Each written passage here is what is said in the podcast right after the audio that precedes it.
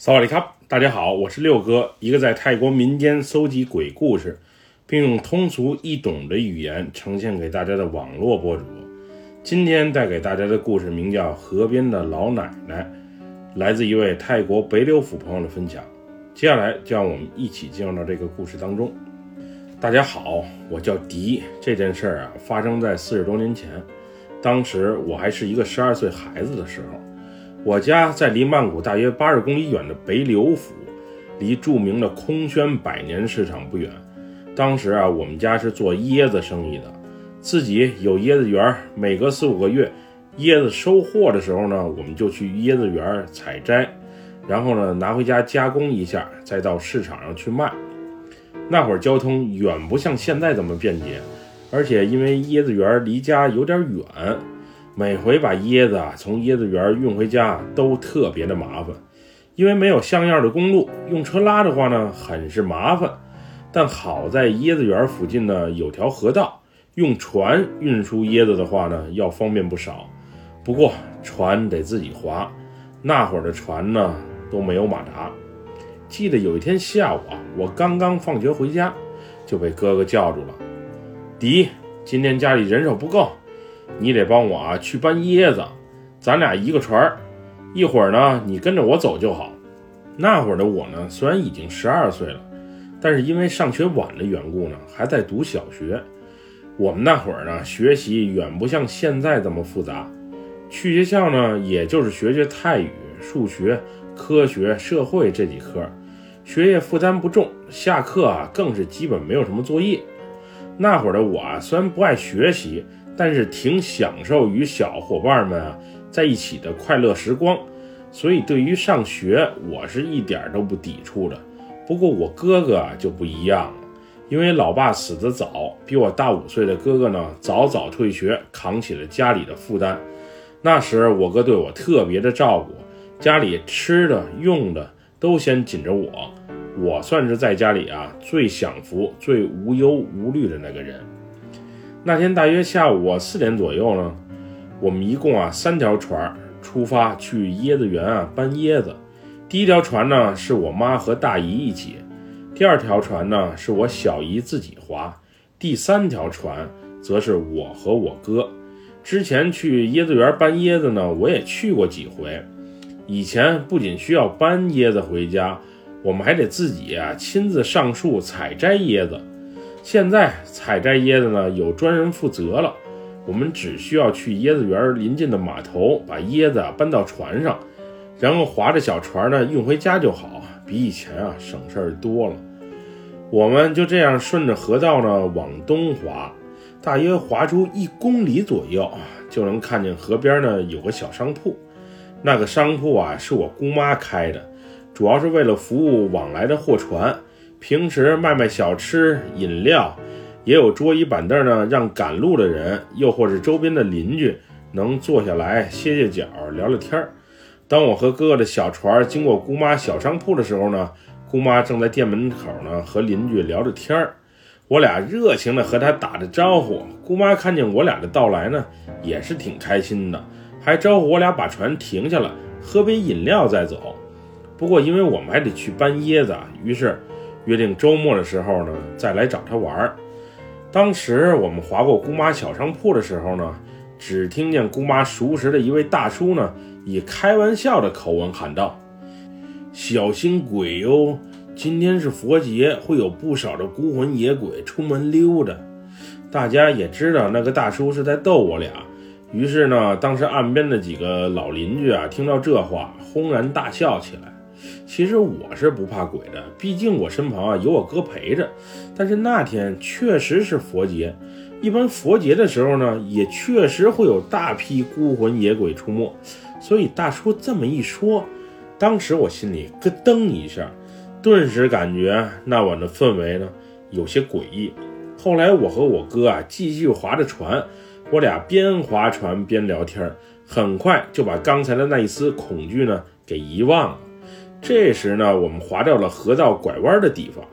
对这里呢，我印象特别深，因为拐弯处的河边呢，有一栋特别陈旧的木屋。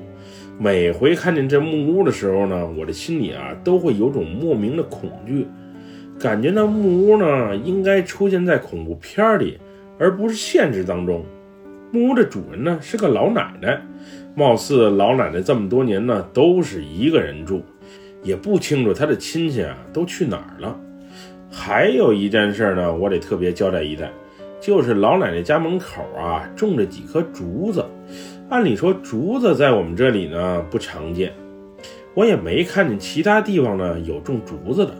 每回经过这里呢，尤其是傍晚，那竹子被大风吹着。发出唰唰的声音呢，听起来特别的瘆人。另外，一般天空晴朗没风的时候呢，只要到河道的拐弯处，就肯定会感到一阵阴风的袭来。我也不清楚为什么，总之啊，很是奇怪。当我们经过老奶奶家的时候呢，一只大狗啊朝河边啊跑了过来。几乎每回到这里呢，这只大狗啊都会朝我们狂吠。我那天提前做好了准备，拿出了一个小椰子，就顺手扔了出去。这个小椰子呢，是我在家就准备好了。我知道每回到这里呢，这烦人的狗呢就得冲我们乱叫，所以呢想给它些教训。不过那天啊，也许是因为我用力过度的缘故啊，小椰子没能砸到狗，而是砸到了老奶奶木屋的屋顶。只见那个小椰子啊，在房顶。当当当，弹了几下之后，就落在了房门口。那会儿我听见屋里呢发出“嗯嗯”的声音啊，像是有人在呻吟。我心想这下坏了，估计是惊到老奶奶了。于是我转过身来啊，让我哥赶紧划船，生怕老奶奶走出屋门呢，把我们训斥一顿。老奶奶在当地呢可是出了名的脾气不好。还是远近皆知的那种，但这时呢，哥哥却笑了，并说道：“你不知道那个老奶奶上个月就去世了吗？她怎么可能出来骂你呢？”哥，那老奶去世了？刚才你没听到吗？那屋里呻吟的声音。我随即问道：“什么声音？我可是什么都没听到，那是你的幻觉吧？”哥哥随后说道。哥哥让我也帮着赶紧划船，毕竟呢天色已晚，河道两侧呢只有零星的灯光。去码头取完椰子还得再运回家，太晚了不安全。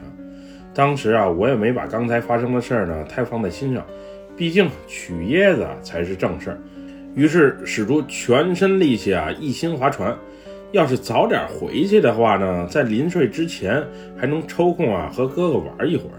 大约划了一个小时的船之后呢，我们终于到达了取椰子的码头。因为已经提前安排好了，所以有专人帮着把椰子从码头啊搬到船上。我和哥哥呢，只是负责帮着打些下手就好。也就没多久的功夫啊，椰子就整整齐齐的被马放在了船上。今天没能全搬走，明天啊还得再来一趟。当时已经是晚上六点左右了，天色渐晚。于是我哥啊，让我把油灯点上，有个亮呢，也好划船。回程的时候，我和哥哥的船啊，还是走在最后了。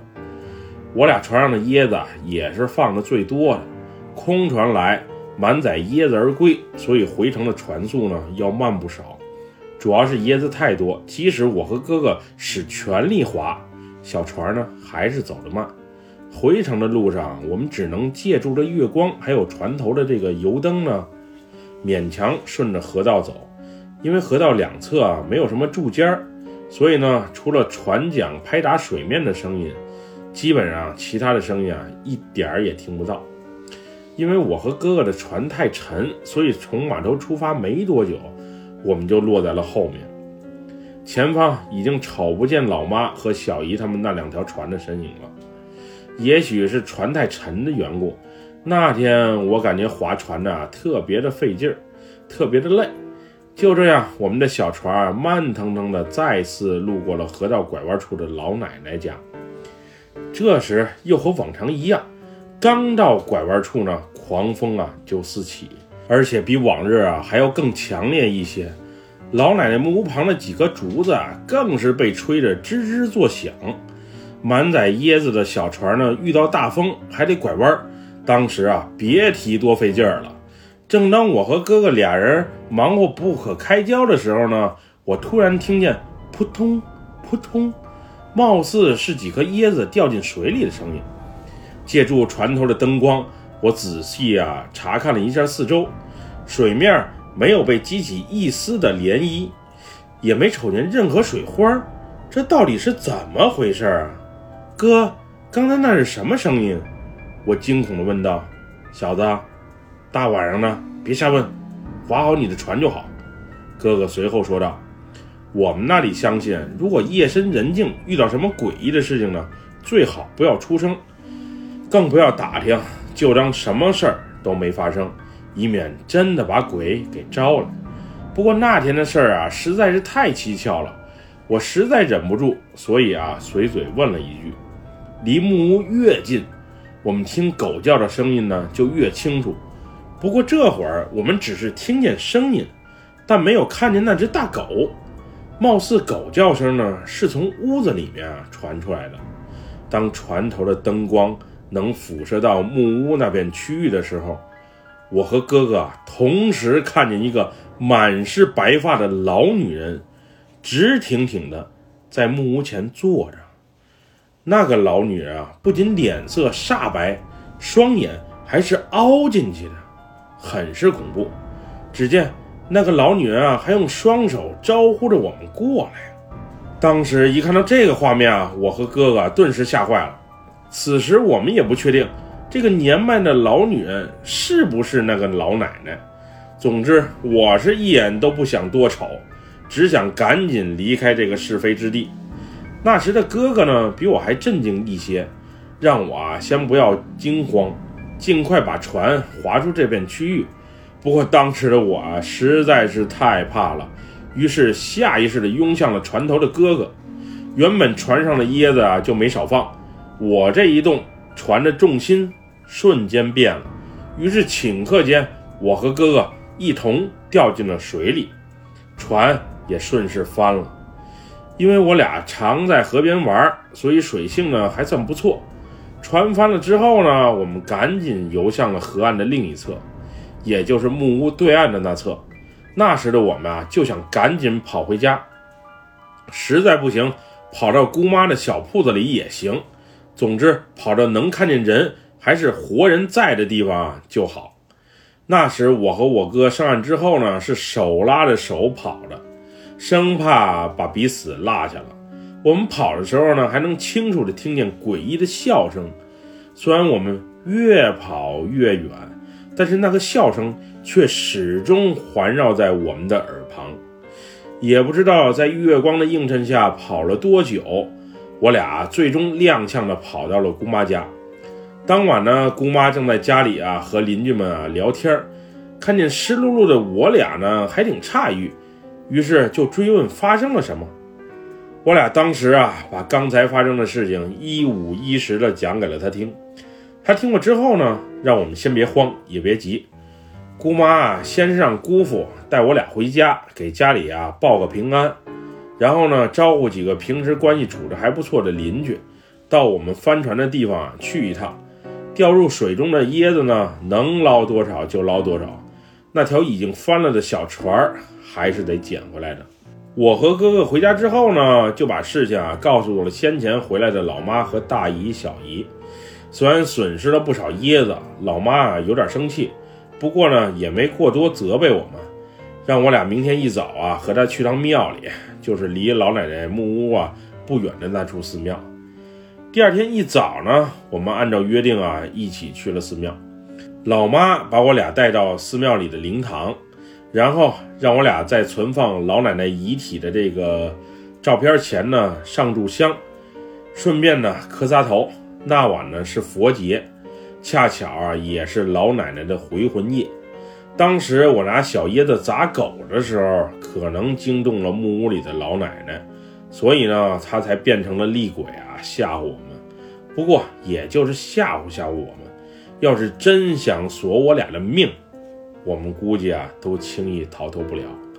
后来呢，每次再路过那个木屋的时候呢，我都会朝着那个木屋的方向，双手啊行合十礼拜一拜。不过之后很长一段时间，只要是晚上，我是肯定不敢出船的。主要是那晚的经历啊，给我幼小的心灵啊留下了深深的阴影。后来我上高中的时候呢，因为一些变故啊，我就没和家人在一起，而是去外府啊上学去了。后来听哥哥说呢，那个木屋因为河道改建啊被拆除了。这个就是我的故事。在那件事之后的几十年呢，我是从来没再遇到过任何的灵异事件。现在想起来啊，估计啊，当时是我一时淘气，而且啊，年龄太小，所以呢，才会遇到这种事儿吧。本期故事就分享到这里，喜欢六哥故事的朋友，别忘了给六哥点赞和关注哟。咱们下期节目再见，么么哒，拜拜，萨瓦迪卡。